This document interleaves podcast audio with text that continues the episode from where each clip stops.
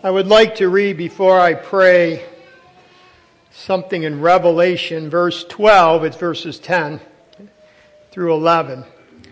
And it says, Then I heard a loud voice saying in heaven, Now salvation and strength and the kingdom of our God and of the power of his Christ has come.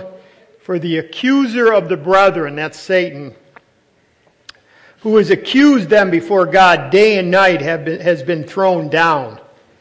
And they overcame him by the blood of the Lamb and by the word of their testimony. And catch this last part. And they did not love their lives to the death. Love that. Let's pray. Father, again, we're reminded from this passage that there is a war going on. There's a war of ideas. There's a war of theology going on. And we know that there is the kingdom of darkness, of Satan, and the kingdom of light, which is the Lord Jesus Christ, battling and been battling for millennia. And Father, we ask that you would give us insight into the, even the battle that's going on around us.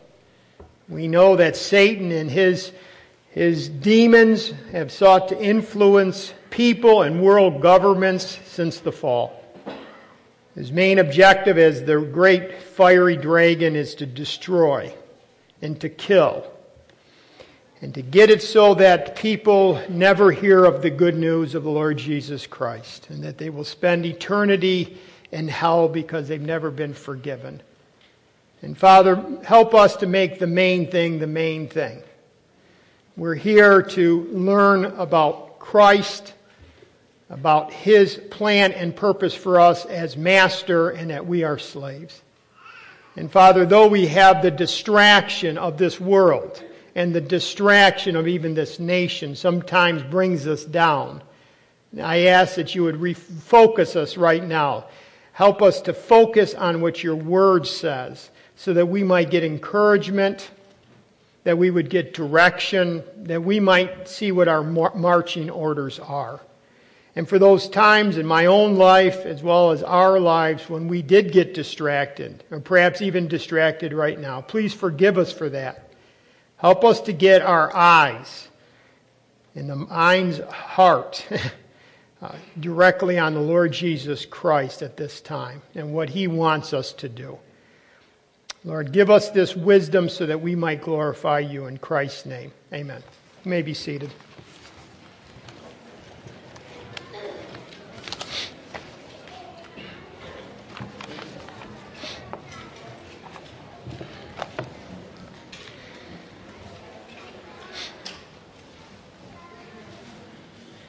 Again, today's message is Jesus is Lord.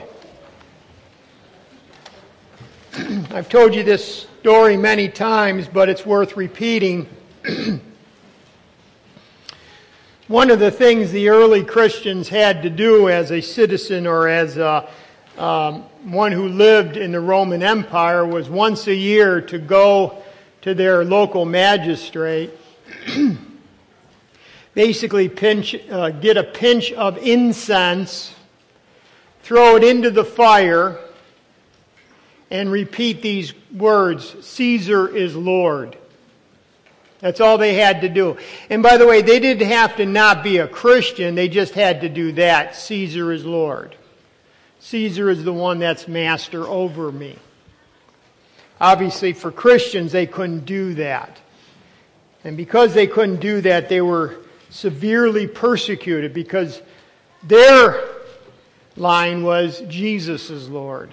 So when we look at Jesus as Lord, I want you to understand over the thousands and thousands of years since AD 70, or actually before that, first century, many, many, many people died just for that statement.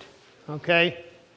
That, that is, that is our that is our identity right there, that Jesus is Lord. Now, again, some would say, well, does he have to be Lord? I like the article by C.S. Lewis in his one book, actually, where he said, liar, lunatic, or Lord. See, the world will tell you that Jesus Christ was a good teacher. Most of the world, even Even false religions will say that, that Christ was a good teacher, teacher, a noble moral leader, a worthy example, but again, nothing more. They'll heap flattering honors and accolades on him, calling him a religious revolutionary who changed the world with a philosophy of self-sacrifice and unconditional love. In fact, it seems almost any description of Christ is acceptable as long as it's not shaped by, the, by and based in the actual words of Scripture. But this idea of Jesus as merely a good teacher is, com- is a complete fabrication. Now I want to read that again.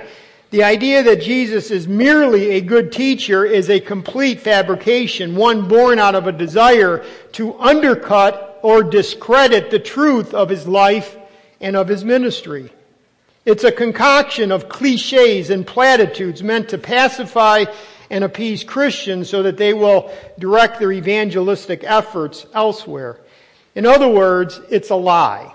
It's a lie. The idea that he's a good teacher, that's just a lie. C.S. Lewis described the inherent foolishness of claiming Christ as nothing more than a good teacher in his book Mere Christianity when he wrote this, quote, I am trying here to prevent anyone saying the really foolish thing that people often say about him, that's Christ. Quote, I'm ready to accept Jesus as a great moral teacher, but I don't accept his claim that he is God. That is one thing that we must not say. A man who was merely a man and said the sort of things that Jesus said would not be a great moral teacher because he proclaimed himself to be God, right?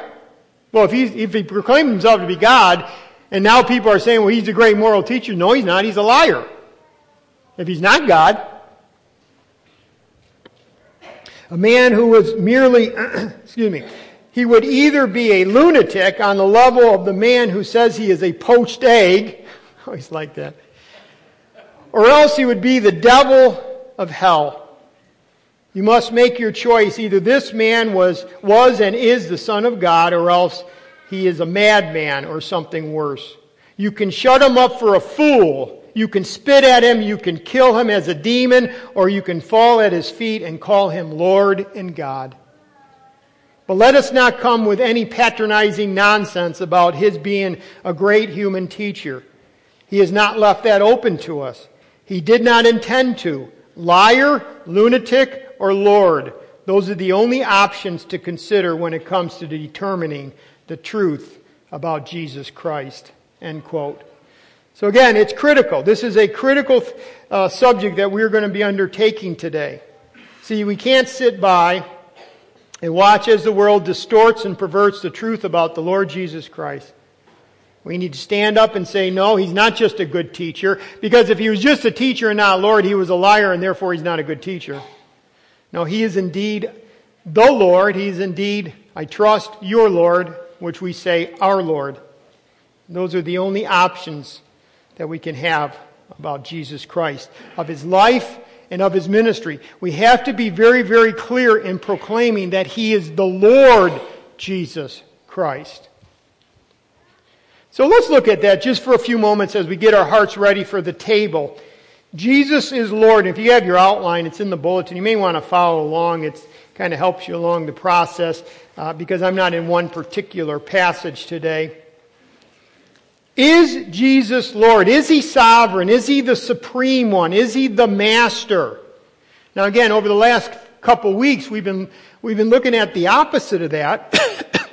And that is the word doulos, slave. And we've come to the conclusion that we are slaves of Christ. So as we've looked at being a slave of Christ, now I want to look at Christ as Lord. I could take many, many weeks to do that. We're not going to. We're just going to take one week just today and just look at the opposite. Because for every slave, every slave, in order to be a slave, had a master. And to be a master, a lord, meant you had slaves. It's kind of like a coin. Two sides of the coin. If, if there are masters, that means there are slaves, and if there are slaves, that means there are masters. Two sides to this. So we've looked at doulos, now let's look at the word Lord or the word kurios. Now let's start right from the beginning of thinking about Christ. First of all, that He is God. He is God incarnate. Many, many passages we could go to. Give, let me give you a couple. Matthew 123. Before he was born, the angel said, Behold, the virgin shall be with child and bear a son, and they shall call his name Emmanuel, which is translated God with us. Jesus Christ is God. John 1 1, in the beginning was the Word, or the Logos, and the Word was with God, and the Word what? Was God. Jesus Christ is God. In the, he goes on, he was in the beginning with God, and all things were created through him. That's very important. Not only is Christ God, but all things were created by him, which means he is the creator. We are responsible to him. Jesus Christ is God. That means eternal, sufficient God. The one and only, the second person of the Trinity. Well, let's move on a little bit closer to home, if you would. In other words, we're saying, right, he's God, but now, how does he relate to the church, to believers? And now we go to a different word, which is the word head, kaphala. You can see it in Ephesians 5:23. It says this, that Christ, speaking of Christ, is the head of the church. He's God, but as it, as it pertains to the church and we are his body, he is the head. Ephesians 5:23. Or Colossians 1:18, he is also the head of the body, the church. He is the beginning, the firstborn from the dead, so that he himself, that's putting emphasis, he himself will come to have first place in everything. You see the same thing in uh, Ephesians 1:23 that God the Father put all things in subjection under his feet, Christ's feet, and gave him as head over all things to the church. Now you might say, what is the word head referring to? Again, it means first or superior in rank, or the word supreme, or the word chief, or the word first in prominence. He's the head. He's the prominent one. By the way, all this stuff moves very nicely to the fact that he's our master, because he's the head of the church. He is the head. He's the supreme one. In fact, the word kaphala, kaphale, uh, which is the word head, also can be translated master or lord. See, I mean, but not primarily translated that way. There's another word, despotes. We get our word despot. Again, used of Christ. Idea, master. So we have that he's God, he's head, he's the despotos, he's the master. I mean, a lot of different words still always point to the same direction that he is our Lord. But again, the word that is most prominent, because it appears hundreds and hundreds of times, is the word kurios. That would be our fourth word, or I guess in your outline it's the third word. I didn't really give you much on despotos. Um, it's the word kurios, Lord. And again, it points to Christ as superior in rank and superior in status. Now, I say this because over the years, most, I mean, most of us use the word, the, the, the uh, title, the Lord Jesus Christ. You know, we, the Lord Jesus Christ, the Lord, if it's the Lord's will. I mean, we use the Lord, Lord, Lord. But I almost think that we, we forget what we're saying. Because every Lord had slaves. See, when we're confessing Jesus as Lord, we are then confessing He is our master, therefore we are His slaves. And that is why the, the uh, first century church would not be willing to take those incense and sprinkle it on the altar and say Caesar is Lord because they knew to do that. Well, you just words, just words. It's just Caesar is Lord. Just do it. You know, just get it over with. Go on with your life. You can go worship him after that. Just do this. No, no. Because what they were saying is, I am his slave and he is my only master. And so they were willing to be thrown to the, uh, wild beasts. They were willing to be torn apart, crucified, burned alive, stoned, families destroyed, uh, children sent to slavery, all because they were willing to hold to the confession. Their confession was, Jesus is my only master. So this is very, very important statement. Again, in Roman times, the head of the household, the master, the lord of the household, possessed near total power over all members of his household, including his adult offspring. That's kind of interesting. so to say that Christ is the head of the church, is the lord of this church, is to say that he is the lord and master over the church, just like the word would have been used in the first century. It's interesting, by the way, how also, uh, how many, um, just some things about slaves and masters.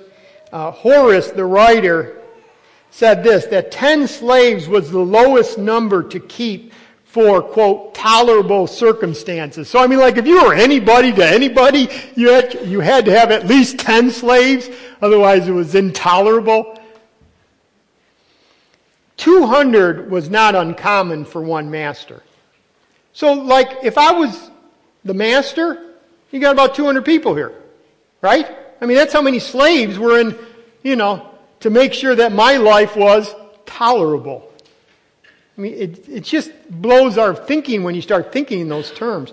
In fact, the Emperor Augustus allowed one who was going to be exiled, let's say you got into trouble with the government and you were exiled, he actually allowed up to 20 slaves that you could take with you to your exile because he knew it was going to be hard to keep your life tolerable.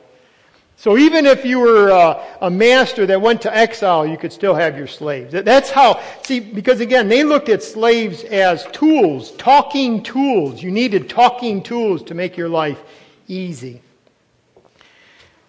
Again, we are part of God's household of faith, Galatians talks about, that and that the head of the household is God Himself, is Christ, and therefore we are part of His household. Now, I'm, I'm, saying this because we are part of His household, and because we're part of His household, we are part of His um, group of slaves that He is that that is that is serving Him.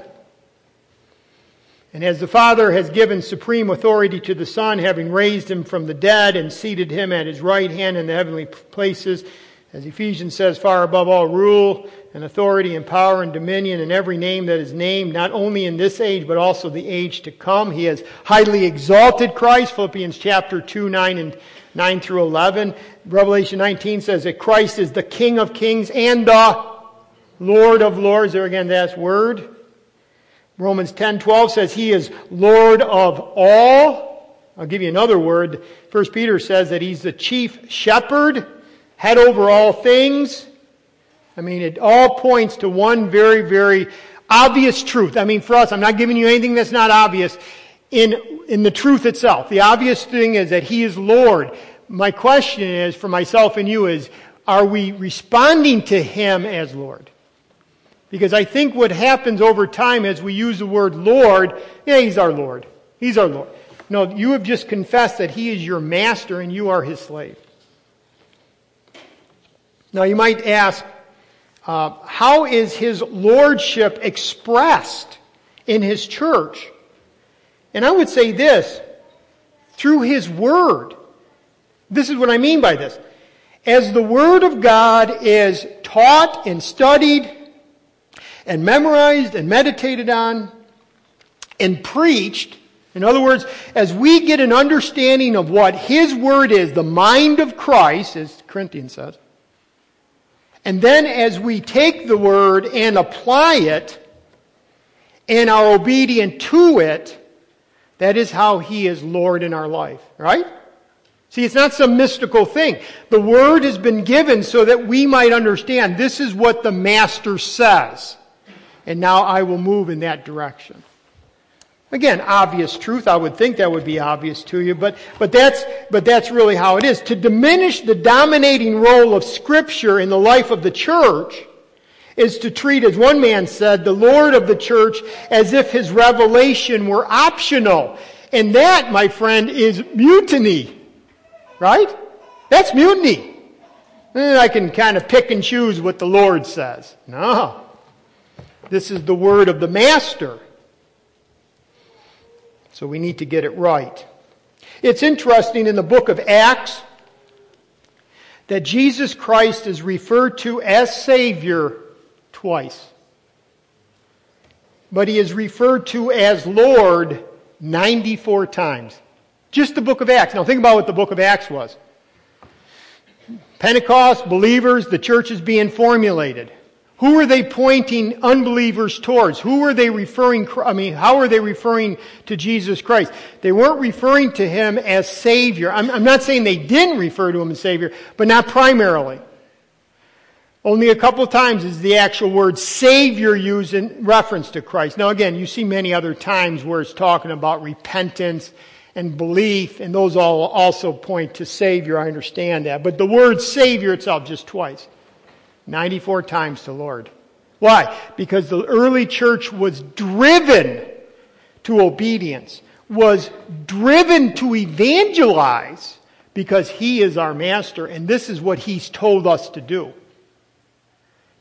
If we got that, I mean, let's just take the reality. If we, if we felt like that, if that was, became our march, well, the Lord, the Master has told me to pray for salvation of souls, to be obedient to what He says, to share the Word, disciple all nations, that's what I must do. Then we should be able to look at our lives over the last month.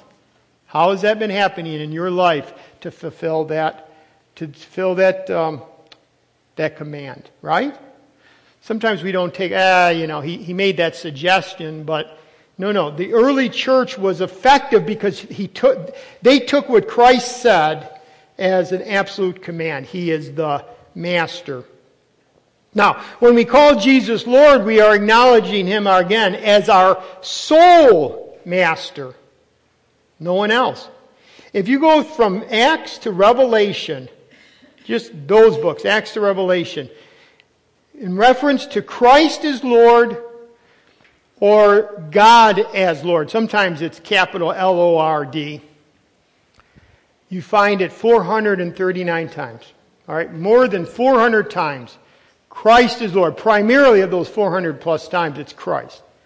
So whereas 94 times in the book of Acts, there's another 300 plus times in the rest of the New Testament books. Over and over and over again, we see that he is referred to as Lord. If you, if you just type in the word Lord Jesus, it's 116 times. I mean, just over and over again. I just want you to keep getting the, the understanding. Master is over and over again uh, presented uh, in the New Testament. Murray Harris, again, he wrote this book, Slave of Christ. Uh, it's been the best book. I've been using this a lot in the last couple weeks.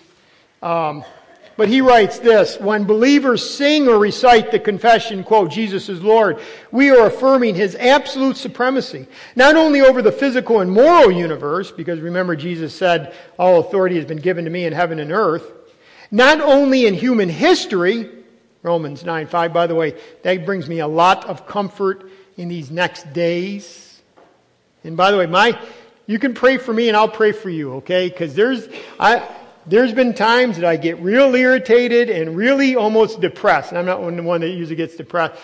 We need to pray for each other that we keep our eyes on Jesus, who is the one over all of human history.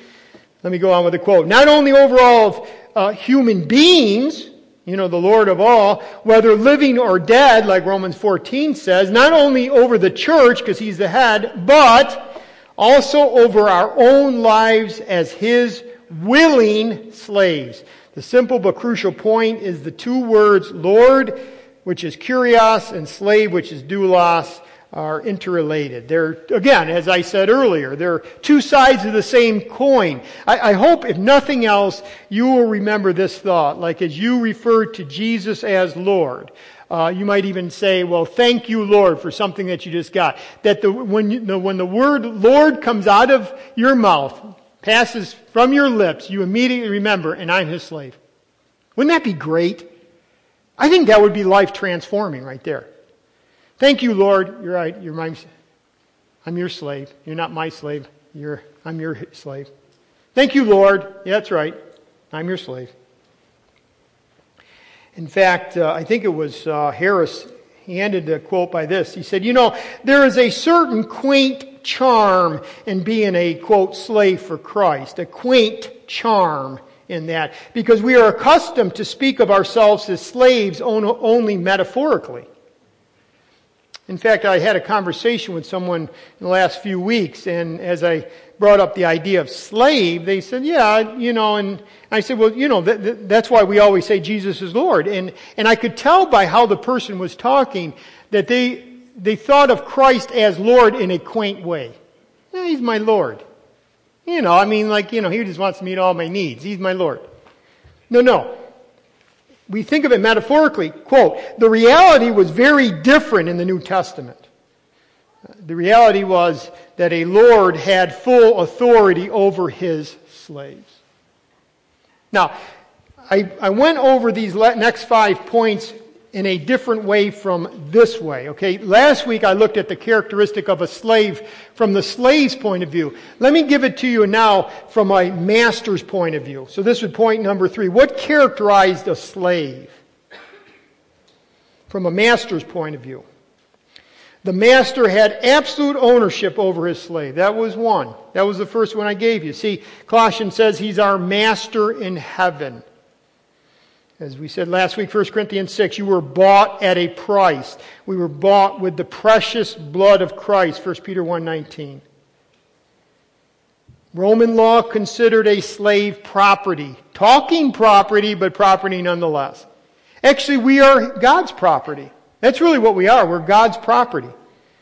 And as such, He has absolute control over us. We are a people for his own possession, Titus 2. Galatians 3 says those who belong, belong to Christ. Just like this cell phone belongs to me, we belong to Christ. So, ownership, absolute ownership. Number two, the master demanded constant availability and unquestioning obedience from his slave. I love Philippians 1:21. For to me to live is Christ and to die is gain. But, but if I live on in the flesh, and it seems like, by the way, do this right here. Could you do this for me? I guess you're all living. But if I live on in the flesh, now, now, now catch, catch what verse 22 says. But if I live on in the flesh, this will mean fruit from my labor. For Paul, this is how he thought. If I die, it's better to be with Christ. But if I live, I labor for Christ because he's my master. He owns me. To live for Paul meant to labor for Christ. We don't think sometimes that way. You know, we have all our agendas and things we want to do and, you know, maybe go to church as part of it. Maybe doing service to Christ as part of it. But for Paul, that was it. If I die, better to be with Christ. But if I'm here, it will mean, quote, fruit from my labor. Yet what I shall choose, I cannot tell. I mean, I have a desire to be with Christ, but I also have a desire to be here. It's more fruitful for, for the uh, people of Philippi for Paul to be there. So, to be alive at all means fruitful labor. In fact, you could say it this way the slave existed only to work. The slave existed to work. Maybe you didn't catch that. The slave existed to work. Man, that's, that is transforming right there. I'm here to work. Uh, the day is light and we can still work. The, the day is coming when we no longer can work. We work for the Lord right now. And I don't mean just evangelism. When you're a good wife, a good husband, biblically saying that you're working for the Lord. When you're raising your children, nurturing and admonition of the Lord, you're working for the Lord. When you go to work with an attitude that is exemplifies uh, Christ, you're working for the Lord, right? All those things. To live means I work for the Lord because when he's, when he's done with us working here, then he takes us out of this world. Then we are at rest. That's what Hebrews says. We work now, but there will be a rest time. Oh, won't that be a great rest time? We're going to be with the Lord. So again, the master de- uh, demanded constant availability, unquestioning obedience. Obedience is the issue. 1 John 2 says this, By this we know that we have come to know him if we again keep his commandment. That means obey what he says, to glorify God in our bodies. Number three, the master demanded singular loyalty and devotion and allegiance from his slave. I've, we mentioned this passage in, in Matthew 6 over and over again. No man, no man can be a slave to two masters. We are told to love the Lord your God with all your heart, all your mind, all your strength, all your, um, all your everything. Because again, that's singular loyalty. That's devotion to Him alone. All. To please Him, as Colossians says, in all respects. We're getting ready for the Lord's table. We're going to be confessing Him as Lord. Are you pleasing to Him in all respects? If you're not, please confess your sin to Him so you go before the table in a, in a proper way, in a pure way. Number four, the slave understood that he had total dependence on his master. Again, we don't have to worry about what we're going to drink and wear and eat. It's all provided. But let me add one piece here. Like in Matthew chapter 6 verse 25. It says, but seek first the kingdom of God and his righteousness. No, excuse me. Verse before that, verse 32. Don't be like the Gentiles who seek after all those things. I mean, they're always worried about what they're going to eat, what they're going to drink, what they're going to have clothes on, because they don't have someone in heaven. But he goes back and he says, and your heavenly Father knows that you need all them. Your heavenly Father. And when he uses that word heavenly Father, he, he brings us from just slave status, which we always will be, and he says, But you are, as other passages of Scripture says, you're my friends, you're my sons, you're my daughters, you're my children, you are joint heirs, and you are heirs. But always slaves. Always slaves. and then finally, the slave knew that the master's evaluation was the only one that really mattered. Because we must all appear before the judgment seat of Christ. Not God, Christ. We're going to be uh, before His judgment seat because the Father has given all authority to the Son to be the judge. Now, go to Romans 14, will you? Romans chapter 14. I, I know I've been in and out, and by the way, next week we're going to be in Titus 3, and the week after that we start our series on Ecclesiastes. Okay? You say Titus 3, why, why are you going Titus 3 next week? Well, I'm thinking of this. You know, We've been talking about being a slave. Then we talked about Christ as Lord. We need to know how to live for our Lord in this world. So next week's message is going to be this. How do you live in a pagan world and still remain a solid Christian? So that's Titus 3. I hope that encourages you, and I hope it's not like, oh, I know what he's going to preach on, I'm going to skip next week. But that's, I thought, you know, we need to know as slaves how to live in a pagan world. But, anyways, Romans chapter 14. Nowhere in the New Testament is the absoluteness of our Lord's ownership more clearly exemplified than right here. Okay? In other words, right here you get the clearest picture of how a slave responds to his master. Romans 14, verse 7 For none of us lives to himself. Well, really? That's the fight of faith right there, right? Many of us do live to ourselves. But none of us should live to ourselves. And no one dies to himself.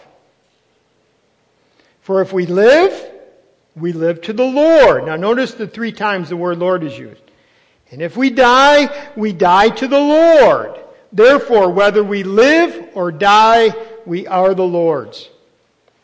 And again, I think if we really take this to heart, and this has been one of the passages I've been meditating on, it gives you so much peace. Because quite honestly, if you really believe whether you live or die, you are the Lord's, that's just, there's really nothing else that can happen to you. But we forget that, right? I mean, as Christians, we forget. You know what? I'm His slave, and whether we live or die, we are the Lord's. Again, verse 8, the master is the focal point of the slave's life. That's what verse 8 is saying. Everything is evaluated in terms of the master's pleasure and the master's profit. The absoluteness is depicted in temporal terms. The master's good reigns supreme. That's what verse, say, verse 8 is saying. Whether in continuation of his slave's life or with the advent of his slave's death. Everything has to do with the master's good reigns supreme. But our believer, believers are divine property invested at the discretionary will of the master for his own profit. Now, as we think more and more like that, doesn't that bring you peace? You know, again, I've been angst over the direction of our country. But the more I realize, you know what? It's how the Lord, He reigns supreme, and whether His slave lives or dies, I'm His property, and the focal point of my life is Him, and He will invest me where He wills. He's going to invest each one of us. And depending on the, the direction, I mean, if, it, if, if Christianity is really, really um, uh, pressed down, I like what uh, Crawford Loritts says this could be our finest hour. Many times God takes away the dross of all the th- trinkets of this world to get us right down to faith between Him him and us, right? See, that was the uh, attitude of Ignatius, the pastor from Antioch in the first century. This, this is what Ignatius wrote. I mean, this was his attitude. I'm just a slave. I just want to be faithful to Christ. He, he wrote this. It is not that I want merely to be called a Christian, but actually to be one.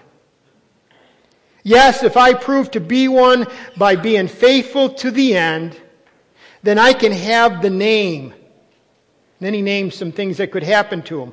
Come fire, come cross, come battling with wild beasts, the wrenching of bones, the mangling of limbs, the crushing of my whole body, cruel tortures of the devil. Only let me get to Jesus Christ. And he was killed. Other early martyrs responded similarly.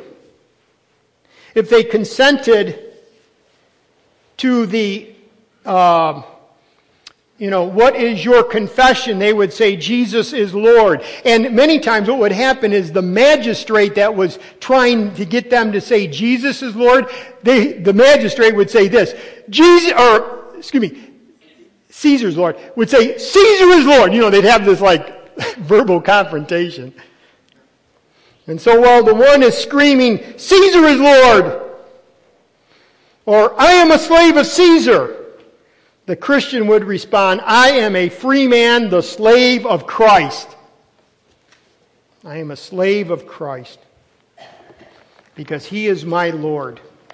Now, I've just given you a couple old examples from the first century and centuries after that. Let me show today, right now, a uh, modern day Jesus is Lord confession. And this is of a woman who lost her three, her, her husband and two kids to radical Islam. And again, I don't know if you know, that today is Voice of Martyrs National Day. Okay, Voice of Martyrs. Uh, but again, watch this. This is a modern day Jesus is Lord confession.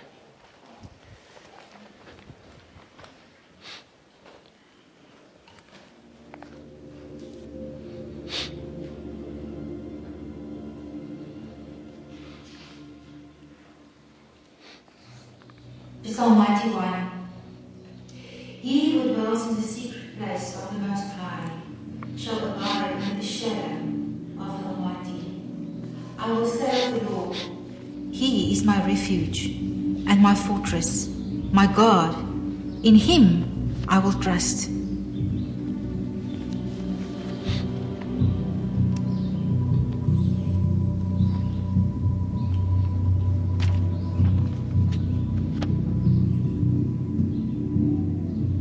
Received this calling from the Lord, but the Lord has got a purpose for us as a family to live out our love for Him, our love for the Africans, to serve. And here we are. God, take our lives and make with us whatever you find pleasant and, and good in your purpose.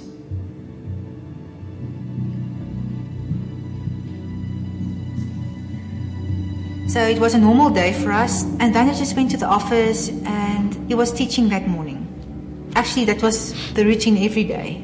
And for the children, if they didn't have a weekend or didn't interact with their friends, they were doing schoolwork. Both of them have got a deep walk with the Lord, and there's this hunger for the Lord that's very precious. And they are growing. They are growing in their faith day by day. And it's wonderful to be their mom and experience how they are growing um, and living their lives for the Lord in a place like Afghanistan. Most wonderful thing the parent can do for his child is to bring him up in the Lord's way so that he knows who his creator is and that he can have a loving relationship with the Lord and live a life for that purpose.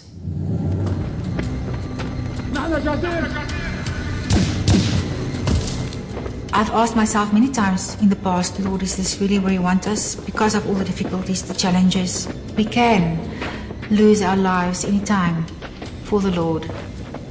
When I look at that in the spiritual realm, I know that He will not take us to a place like Afghanistan and just dump us there and He doesn't have a plan and a purpose with that. So I know 100% that we are in the right place, that we are obedient to the calling.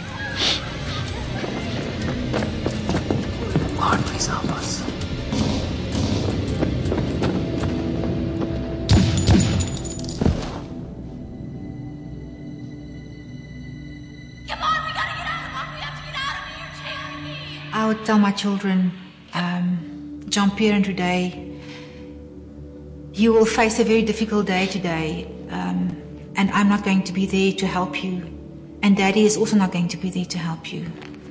But Jesus is going to be there to help you through this, and He will be there.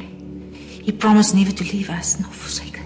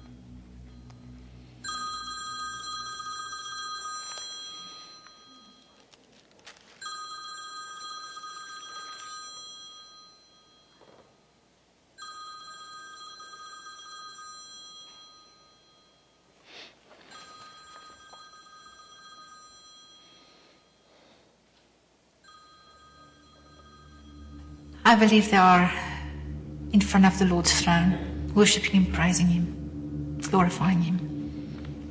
And that they are just waiting for me to finish the race as well.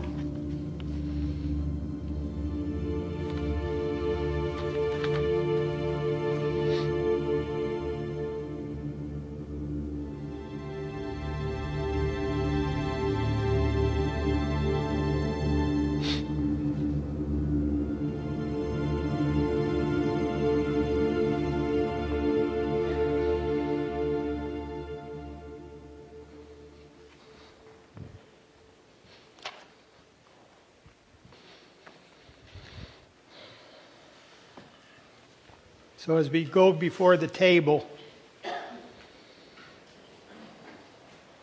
think the first thing you need to determine is if you have confessed Jesus Christ as your Lord and as your Savior. Have you truly received Him?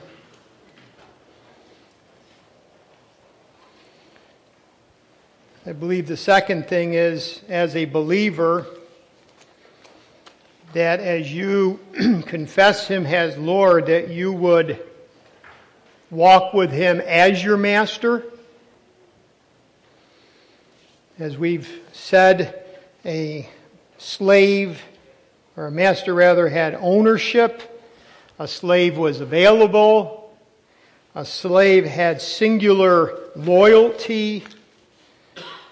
A slave understood that he had total dependence on his master.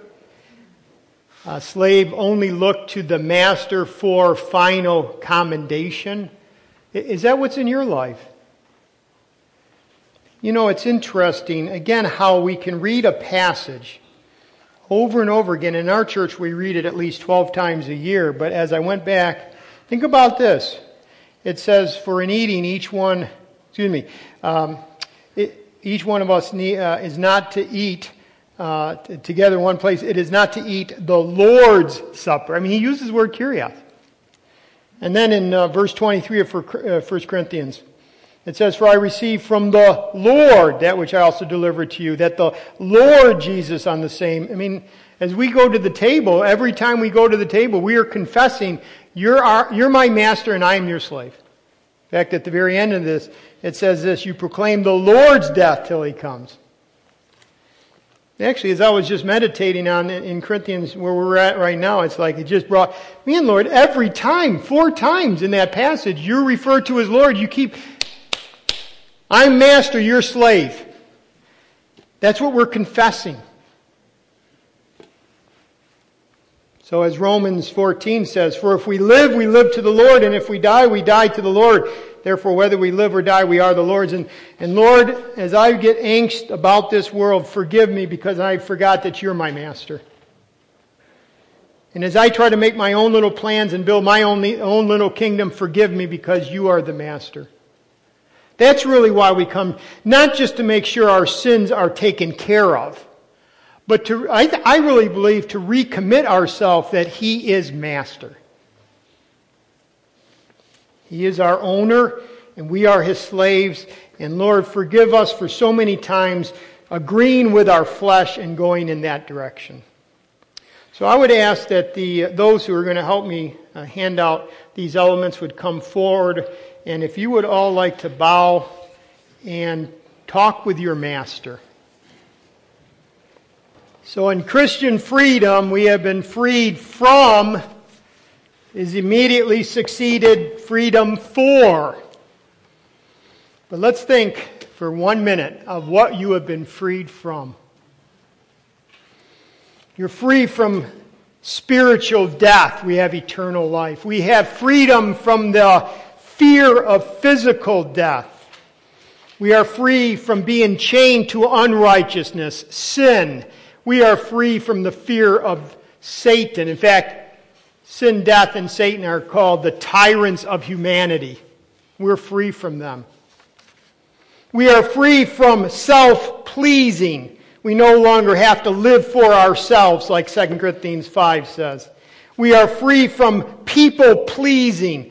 In fact, if we sought to please people, we are no longer the slaves of Christ.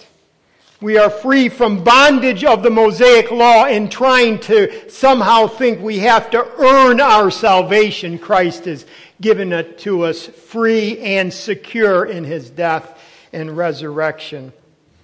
And finally, we are free from worry. Let me say that again. We are free from worry. Whether we live, we live to the Lord. Whether we die, we die to the Lord. Whether we live or die, we are the Lord's. The word worry, literally, if you trace it far enough down, means different direction, distracted, divided. When we worry, we are divided in our loyalties. Lord, is, Jesus is master, but I got to provide for myself. Wait, your heavenly Father knows. So when we worry, when John Prince worries, when you worry, that means we are distracted. We got to get our singular focus on Jesus Christ. Do you see how that works? It's very clear. That's how Matthew is. Don't be anxious for anything. Don't be worried about anything because when as soon as we start worrying, when, it, when as soon as I worry, I'm being distracted. I'm no longer singularly focused on Jesus Christ. You can, in your freedom in Christ, you don't have to worry. God will take care of us. Amen.